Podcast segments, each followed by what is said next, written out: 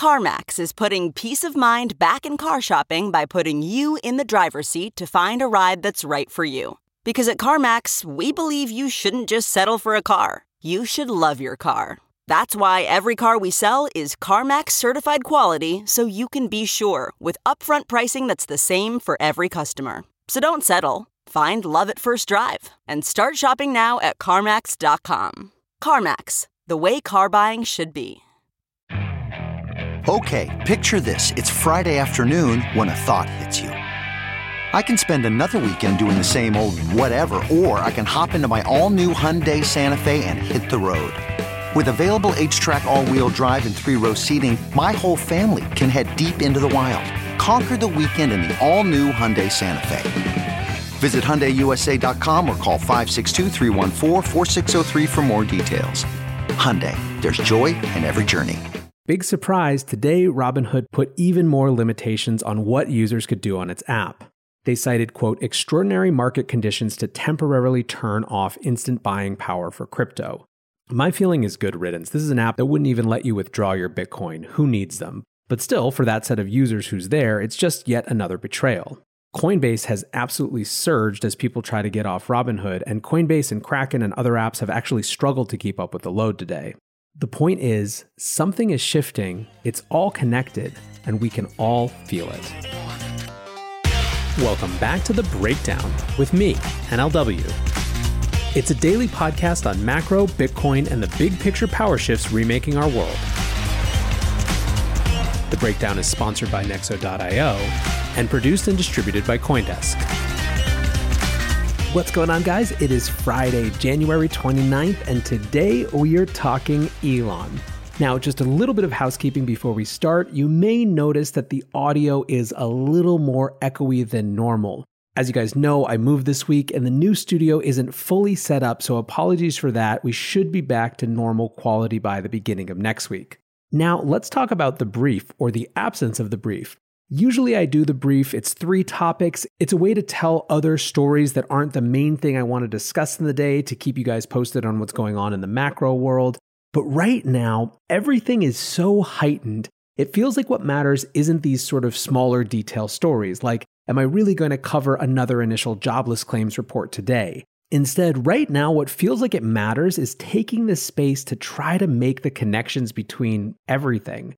I feel, you feel, we all feel the tectonic plates of history shifting under our feet.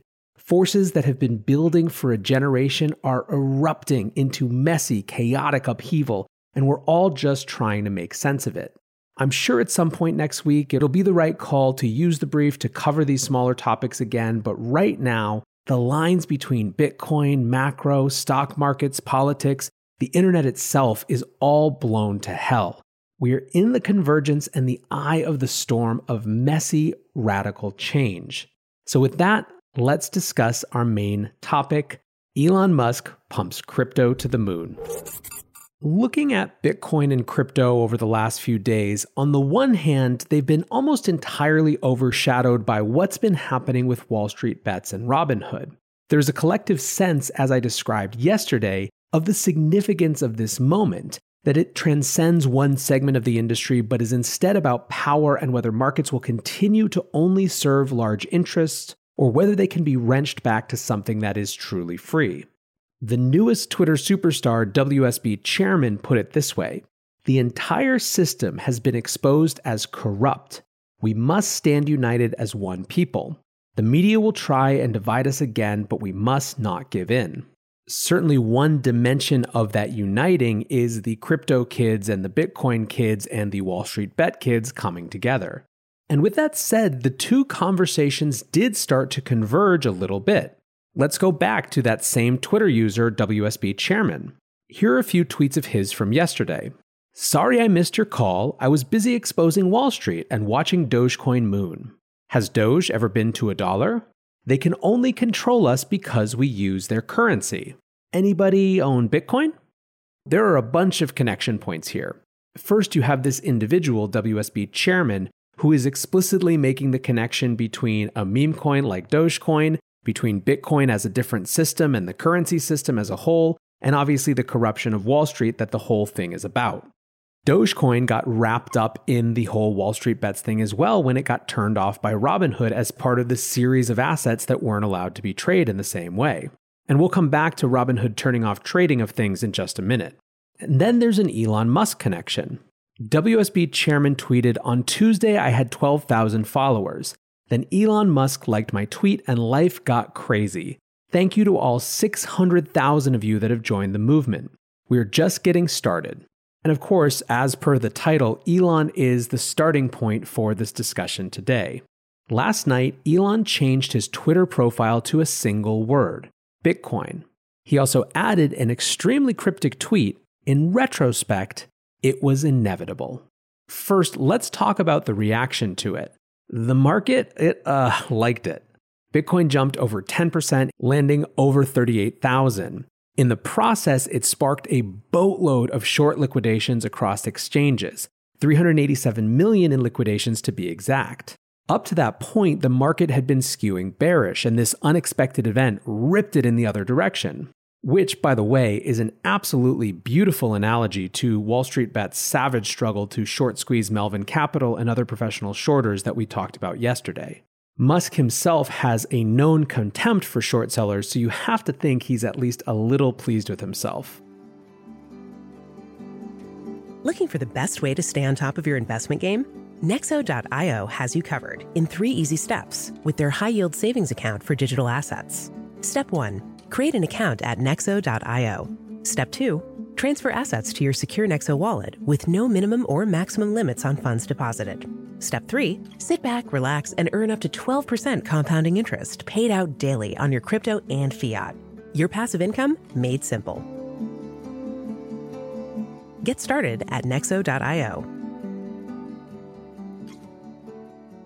A few other interesting notes on this point. The current largest mining pool by hash rate, F2 Pool, embedded the tweet in Bitcoin block 668197. There was also, according to Coindesk, a huge increase in Google searches for Bitcoin following the tweet. Alex Kruger summed it up incredibly well, as he often does. The fact is, we don't know if Elon Musk adding Bitcoin to his bio means something. We must wait for that. However, everyone is now thinking about Tesla adding Bitcoin to its balance sheet, which would be massive. The possibility alone is enough to send the market roaring. On top of that, consider that the announcement came immediately after the largest options expiry in Bitcoin's history, not giving traders much chance to reestablish their long exposure or close their short hedges. Shorts just got taken for a wild ride. His tweet to me indicates that there will be positive news sooner or later. When someone responded, quote, Elon Musk likes to joke a lot. He likes Bitcoin, but it doesn't mean he will buy a lot of it or will make the purchasing public. Kruger responded, He also likes to get things done and to say fuck you to the establishment.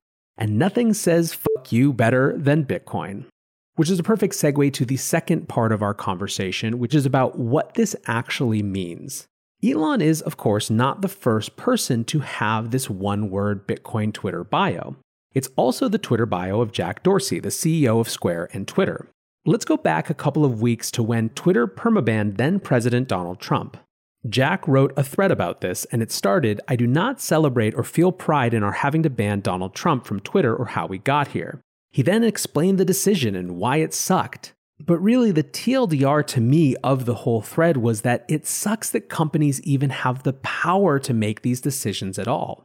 Indeed, he said in the same thread, the reason I have so much passion for Bitcoin is largely because of the model it demonstrates a foundational internet technology that is not controlled or influenced by any single individual or entity. This is what the internet wants to be, and over time, more of it will be. This sentiment was echoed last night in a tweet from Naval. He said, There's only one technology stack capable of taking on government backed gatekeepers, and it ain't free mobile apps. He followed this up with, It's easier to build a new financial system than it is to reform the existing one. And this, this is the connection point between everything we discussed yesterday about Wall Street bets, about generational frustration, and everything we're discussing today about Bitcoin. A number of others followed Elon's example. Alexis Ohanian, the co founder of Reddit, a prominent investor, a former best selling author about the internet with his book Without Their Permission, the husband of Serena Williams, one of the greatest athletes of all time, he also changed his profile to simply the word Bitcoin. Mr. Beast, one of the most prolific and interesting creators in the YouTube economy, also changed his profile to Bitcoin. A few days ago, Mr. Beast said that he's putting a million dollars of Bitcoin in a time capsule that will be delivered to the moon. This is a guy who has this tweet pinned. I want to build other channels like Beast Gaming and Beast Reacts so I can run my main channel at a loss and grow as big as possible, and then use my main channel's influence to one day open hundreds of homeless shelters and food banks and give away all the money. That's my game plan, and if you don't believe me, just watch. I promise I'm dying with zero dollars in my bank account and I refuse to live a materialistic life. Now, in case you're skeptical of his capacity to do this, this is a guy who has three of the top five growing YouTube channels right now. He clearly has a sense of what he wants to do with money and the power that money brings, and it is not what other people expect young, rich people to do. I started the show by saying that everything is connected, that there is a moment of significant change, and this is what I mean. Yesterday, as I mentioned, Doge became the first crypto to get swept up in the ban of all of these Wall Street bet assets. And although I'm talking largely about a bigger Bitcoin change, I'll spend a second on Doge. Here's what I tweeted today Doge is truly the most perfect antidote for fundamentals concern trolling. You say we're breaking the rules by not caring about PE ratios and shit? Fine, here's a meme coin made entirely as a joke that's worth 800% more today than yesterday. What are you going to do about it? The point that I was making is that one of the most patronizing and frustrating responses to all of this Wall Street bets stuff is the idea that somehow this group of people just doesn't get what the stock market is about that somehow the only legitimate stock market strategy is making bets based on fundamentals. Effectively, if you're not a hedge fund, if you're not a big institutional investor, you only get to be a value investor. That's your only strategy available. We even today have Elizabeth Warren saying that the stock market should be entirely based on fundamentals. Should is a whole separate conversation, and I'll refer you to my Bitcoin philosophy show when we want to talk about should. But the reality of free markets is that you don't get to make those choices. So I do think on some level, I appreciate just what a middle finger to all of these people Doge really is. But going back to its banning, big surprise, today Robinhood put even more limitations on what users could do on its app. They cited, quote, extraordinary market conditions to temporarily turn off instant buying power for crypto. My feeling is good riddance. This is an app that wouldn't even let you withdraw your Bitcoin. Who needs them? But still, for that set of users who's there, it's just yet another betrayal. Coinbase has absolutely surged as people try to get off Robinhood, and Coinbase and Kraken and other apps have actually struggled to keep up with the load today. The point is, something is shifting, it's all connected, and we can all feel it.